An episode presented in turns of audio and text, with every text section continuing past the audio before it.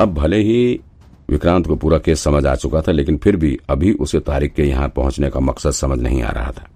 अगर तारिक को बेबे और अशोक चौधरी के मर्डर का बदला ही लेना था तो फिर उसके लिए उसे इतना रिस्क लेने की क्या ज़रूरत थी? वो चाहता तो पुलिस को गुरुजी के बारे में बता देता और आराम से उसके पकड़े जाने का इंतज़ार करता। ज़ाहिर है कि पुलिस जब भी गुरुजी को अरेस्ट करती तो उसे फांसी के फंदे पर लटका ही देती। तो फिर तारिक को यहाँ जंगल में अपने पूरे गैंग के साथ आकर पुलिस वालों से भिड़ने की क्या ज़रूरत है? कहीं इसके पीछे कोई और बड़ा कारण तो नहीं है। आखिर तारिक का ऐसा करने का मकसद क्या है? तो खो तारिक ने खांसते हुए गुरुजी से कहा, तुम्हारा धंधा तो बहुत बड़ा हो गया है ना, मात्रे? बहुत बड़ा बिजनेसमैन बन गया है तू। मैं इतने सालों से तुझे ढूंढ रहा हूँ, लेकिन तेरा तो कभी कुछ पता ही नहीं चला।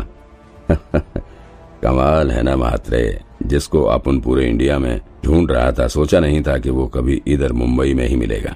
मतलब जहाँ से ये सारा गेम शुरू हुआ था वहीं पर यह खत्म भी होगा। वैसे 20 साल बाद मुंबई वापस आकर कैसा लग रहा है? बड़ी याद जुड़ी है ना तेरी इस शहर से? तारिक ने गुरुजी की तरफ़ देखते हुए कहा। लेकिन महात्रे, मेरे को एक बात समझ नहीं आई। इतनी दौलत कमाने के बाद भी तुमको चैन क्यों नहीं मिला? तुम्हें इस गोल्डन पिलर और वहाँ के खजाने में ऐसा क्या खास दिखा कि तुम फिर से वापस इसी शहर में चले आए? तुम्हें अय्यर ने कहा ढूंढा? और उसने तुम्हें ये काम करने के लिए राज़ी कैसे किया? जब तारिक ने सवाल किया तो वहाँ मौजूद उसके आदमी ज़ोर ज़ोर से हंसने लगे। गुरुजी ने उसकी बात का कोई जवाब नहीं दिया, बल्कि उसने अपनी जेब में हाथ डालकर कुछ निकालने की कोशिश करने लगा। ये देखकर तारिक के आदमी अलर्ट मोड में आ गए। और वो सभी गुरुजी के ऊपर निशाना लगाकर खड़े हो गए। ए, क्या कर रहे? रुको। तारिक ने भी गुरुजी को वार्निंग देते हुए कहा। लेकिन गुरुजी ने उसकी बातों पर ध्यान नहीं दिया। वो चुपचाप अपनी जेब टटोलता रहा और फिर उसने जेब में से एक पीले रंग का गाय का स्किन बाहर निकाला और उसके साथ ही उसने एक छोटा सा पत्थर भी बाहर निकाला। जब तारिक ने देखा कि वो ये सब निकाल रहा है, तब जाकर वो नॉर्मल हुआ। उसके आदमी भी अब नॉर्मल होकर खड़े हो गए। गुरुजी ने वो दोनों चीज़ें निकालकर तारिक के आगे फेंक दिया। तारिक ने देखा, जब कोई खतरे वाली बात नहीं है, तब उसने भी आराम से झुककर उन दोनों चीज़ों को हाथ में उठा लिया। तारिक ने पहले ही गुरुजी के आदमी से इस स्किन और पत्थर के बारे में जानकारी ले ली थी।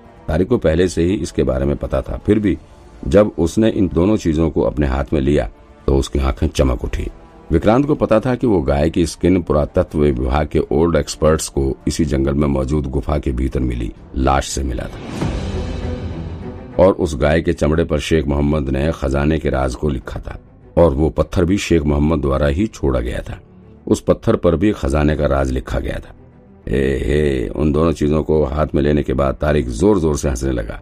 कुछ देर तक यूँ ही हँसते रहने के बाद उसने गुरुजी की तरफ़ देखते हुए कहा महात्रे महात्रे तुम बड़े कमाल के आदमी हो। तुमने कितने भी पैसे क्यों नहीं कमा लिए हो? लेकिन फिर भी तुम्हारा लालच खत्म नहीं हुआ। समझता हूँ मैं तुम्हारे दर्द को। लेकिन अब उम्मीद करता हूँ कि तुम मेरा भी दर्द समझ रहे होगे। देखो, मैं तुम्हारा दर्द कम नहीं कर सकता, लेकिन तुम मेरा दर्द ज़रूर कम कर सकते हो। फिर तारिक ने महात्रे की तरफ़ ध्यान से देखते हुए कहा, देखो तुम तो समझ ही रहे हो मुझे क्या चाहिए तुमसे। सबसे पहली बात तो तुम मुझे ये बताओ कि तुमने मेरे मालिक अशोक चौधरी को कहाँ दफन किया है। तू दुनिया के लिए गुरुजी होगा, लेकिन चौधरी साहब मेरे गुरु थे, और मैं उनके लिए काम करता था। आज मैं जो कुछ भी हूँ, सब उन्हीं की बदौलत हूँ। और दूसरी चीज़ मुझे तुम्हारा गोदाम कहाँ है, ये भी जानना है। तुम सब सामान चोरी करके कहाँ छुपाते हो? तुमने उनका सारा खजाना लूटा था ना? और उसी की बदौलत तुम आज यहाँ तक पहुँचे हो। तो अब समय आ गया कि तुमने जो कुछ भी लूटा है, वो सब वापस करो। वो भी ब्याज समेत। सही कह रहा हूँ ना मैं? अब जाकर विक्रांत को समझ में आया कि आखिर यहाँ आने के पीछे तारिक का असली मकसद क्या है।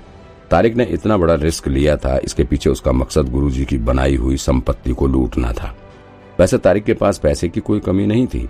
अभी भी मुंबई की फूल मंडी में उससे ज़्यादा अमीर शायद ही कोई होगा, लेकिन फिर भी वो अपने गुरु अशोक चौधरी की मौत का बदला लेने के साथ ही उनकी बनाई हुई संपत्ति पर भी अपना हक जताना चाहता था।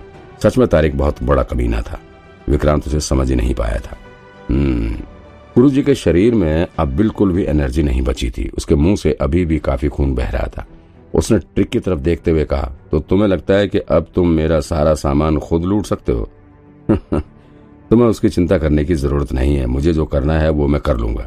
तारिक ने गुस्से भरी निगाहों से गुरुजी को तरेरते हुए कहा। तारिक की निगाहें देखकर लग रहा था कि आज वो यहाँ काफ़ी तबाही मचाने के मूड में है।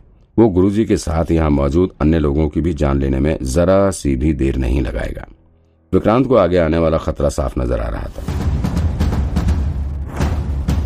जिस एटीट्यूड से तारिक बात कर रहा था, जिस तरह से उसके आदमी यहाँ हथियार ताने खड़े थे, उसे देखकर तो यही लग रहा था कि ये लोग आज किसी को नहीं छोड़ने वाले हैं।